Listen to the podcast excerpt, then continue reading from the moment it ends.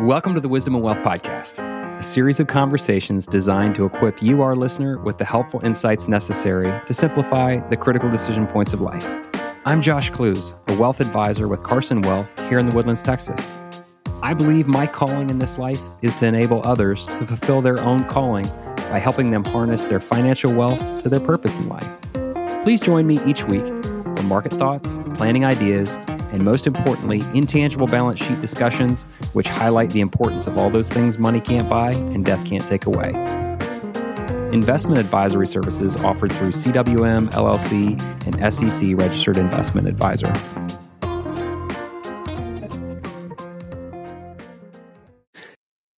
Welcome in again to this week's edition of Wisdom and Wealth. I'm Josh Klooz. Uh, as always, the host of this podcast. I'm a senior wealth planner here in Car- for Carson Wealth in the Woodlands, Texas. I'd like to you know quickly summarize last week's uh, topic before moving on. Um, and I, I, joked last week that this was going to be called the Forbidden Questions series. Um, but in all seriousness, uh, my goal with these podcasts is to equip you, you know, dear listener, uh, with the right questions for interviewing a financial professional. Now, you may be interviewing a financial advisor or a financial planner for many reasons. Maybe it's for the first time uh, that you're about to hire one yourself. Maybe you're interviewing your parents' existing advisor, or maybe you have an existing relationship that you want to ensure is going to help take you to the next level and is going to have the uh, capability of equipping you for the next level. I want to be able to equip you with the ability to cut through kind of the cliches and, and marketing noise that might be out there. And really, I believe that this ability to help you understand uh, the critical questions uh, of the arrangement it's is really essential. And this it's only going to uh, become a more pivotal skill set the more that AI influences our information overload uh, information at scale is really no good to you unless you have an uh, have the ability to understand what applies to you and what doesn't and how it applies to you. So equipping you to ask the right questions is is never been more uh, valuable so to briefly summarize, last week I had uh, said that you should always ask the, the following questions: Whose client are you going to be? Are you going to be the advisor's client, or are you going to be the advisor, or rather, are you going to be the client of the firm? Two very different things, and there's a distinction that needs to be made there. Please refer back to last week's episode if you have questions about that. Uh, the next question you should be asking uh, the person that across the table from you is how many clients do you have? And how many engagements uh, does your average client have with you in a year? Um, and then lastly I, I, had said that you need to walk through your wealth planning process. You know does that look like one giant surge meeting per year um, semi-annual meetings quarterly meetings um, is there a service calendar at play where you look at a different topic every year? And then what is the availability for emergency meetings? And by that, I mean having the ability to call at a moment's notice and get on your advisor's calendar uh, to walk through a life event, a market event, something that is going on as it applies to your financial plan, and how quickly can you get those questions answered if you have them. So this week, I want to expand on to some more questions that just come uh, to the top of my mind uh, at a high level. And you know, we'll go narrower and narrower as the series continues. But for now, I want to walk through some of these discussions that have the ability to help you um, hold your own in those conversations and, and, go one or two questions deep deeper than the average person i want you to feel comfortable asking the right questions and confident in those conversations so the next piece that I would have you ask is what is your revenue structure? Tell me more about your firm's revenue structure. And what I'm asking for here is, you know, is is the percentage of revenue that the firm generates um, from financial services is it a flat fee is it a fixed is it from fixed fees um, or does a percentage come from commissions the next question that you would ask is hey how many of your staff has their their Series Seven license, and if so, why do they still have it? Um, do they still do brokerage style stock trading on behalf of your clients? What percentage of your clients are they doing that, and what percentage of your revenue is being generated from these trades? Uh, those are things that you need to get out in the open very quickly. the next piece that you would probably want to bring up uh, beyond that is um, how um, d- does any of your firm have their insurance license and why? Um, do you have referral arrangements with insurance professionals and you know you're basically asking hey i want to understand more about how your advisors your advisors are compensated because if there's commissions coming from insurance products you need to know about that before you sign any and, and buy any insurance products whether it be term life or annuities or things of that nature which you know may or may not be right for you whether it's long-term care whatever the case may be it's an insurance product uh, that they're selling, you need to be aware of that.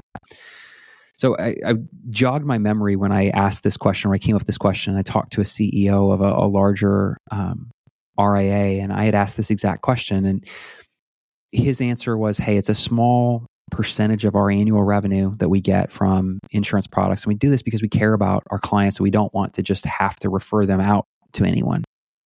And so we have a small number of our staff that is able to walk them through and actually broker those transactions in house. And while it's not a wrong answer, I, I respected it personally. Uh, I myself have chosen not to make any revenue from any insurance arrangements that clients bring, you know, that, that they need. I would rather have the the ability to just refer them to someone uh, that is brokering that deal that has their best interest at heart and then help them make the the right decision based off of those uh, those options that are on the table. The next piece that I want to hone in on is uh, what I see as commonly overlooked. And it's funny because it's hiding in plain sight most of the time. And it's there's an emphasis placed on fees when you're talking with an advisor. You know hey what are your fees? And and the emphasis is on negotiating the lowest possible fee. Um, and there's some somehow in which we it's the only area of life where we want to brag about how little we pay rather than how much we pay. Um, no one brags about how little their ferrari cost right? But you know somehow in financial services it's, it's, the exact opposite. So typically when i hear someone talking about how low their fees are i'm going to want to know the following. Um, is the advisor they're partnering with using mutual funds? So if you're sitting across the table from someone say hey talk to me about how you manage money. Do you use outside third parties? And if so are they mutual funds? Are they etfs are they index funds um, do you buy individual stocks what, what, what is it that you're you're doing on behalf of your clients. So, the reason I ask about the mutual funds is typically in that arrangement, those fees that are internal to the mutual fund that can be anywhere from 50 basis points to one additional basis point mean or one 100 additional basis points meaning half a percent to an additional 1% uh, are not being disclosed typically and those are internal to the mutual fund. So the client never really sees them.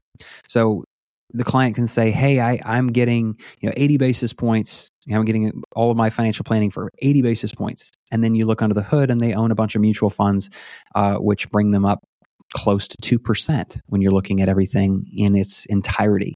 So I can walk you through why uh, different mutual funds may not be the best option for you or why there may be more efficient options out there, um, please reach out to me. I, I, I, can talk to you about that.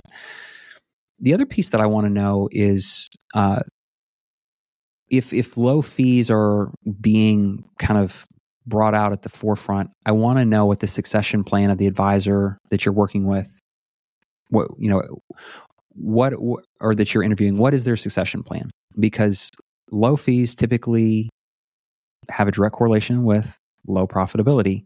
And if there's low profitability, my next question is well, how many clients uh, on margin are is this advisor going to have to have in order to make up for that low mar- that low profitability factor? So if you're competing again back to my original question earlier, do you really think that when you have to compete with 200 additional people for time that where do you think you're going to stack rank amongst those those 200 additional relationships? And what happens uh, during market volatility market volatility when you all want to get a hold of your advisor and get uh, get insight? The other piece that may not be thought about is sometimes the, the reason that people will have lower fees is because they they plan on selling their their establishment. They they plan on being bought out uh, by a larger RIA or maybe even bought out by private equity. If that's going to be the case, you want to know before you enter into that relationship, and it is on their honor really to tell you what their intentions are. Um, is it a family firm? Is it uh, something that they want to keep you know, private for a long time, or are they are they going to be bought out by someone else over a period of time, and what does that look like? So again, I don't ever want clients to get hung up on fees in, the, in this particular instance. Look at the value of what is being offered. Look at the number of value added services that are being offered and stack rank those against other options that are in the marketplace.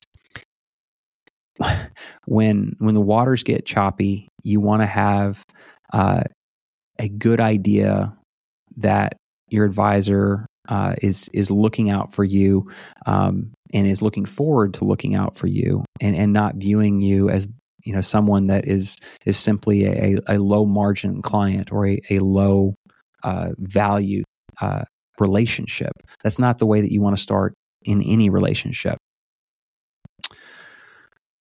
So, hopefully, these questions have given you um, just a little bit more confidence as you approach the table uh, and, and interview clients. So, again, I want you to look at um, how um,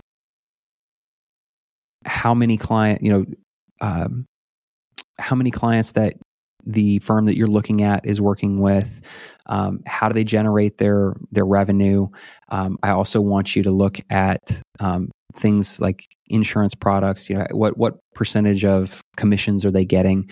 Um, but also again back to that whole client to advisor ratio if the if the fees are low um, then that means that they're probably going to have to take on more clients in order to have a, a normally profitable business and a, a fully healthy, profitable practice, which means that your service is going to be spread a little bit more thin in, in some cases. So, again, if you have any questions, please reach out to us. Thank you so much for your time. If you have any questions, uh, please feel free to reach out to us at any time. And also, if I may ask, please like, rate, and subscribe to the podcast, as that helps us reach additional listeners and serve additional listeners. Have a great week and know that we're wishing you truth, beauty, and goodness on the road ahead.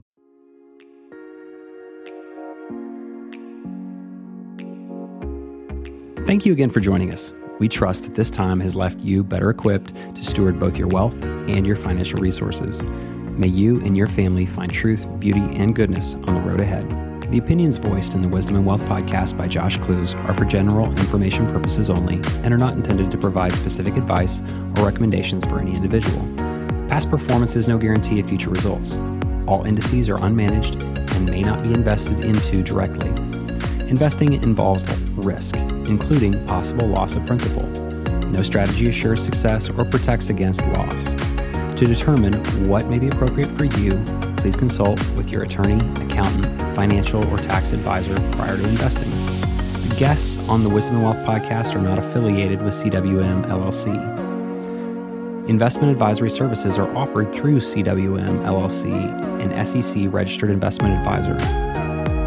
Please know that converting from a traditional IRA to a Roth IRA is a taxable event. A Roth IRA offers tax free withdrawals on taxable contributions. To qualify for a tax free and penalty free withdrawal on earnings, a Roth IRA must be in place for at least five tax years. The distribution must take place after age 59 and a half or due to death, disability, a first time home purchase of up to $10,000 lifetime maximum. Depending on state law, Roth IRA distributions may be subject to state taxes. Our local address is 1780 Hughes Landing, Suite 570, in Woodlands, Texas 77380.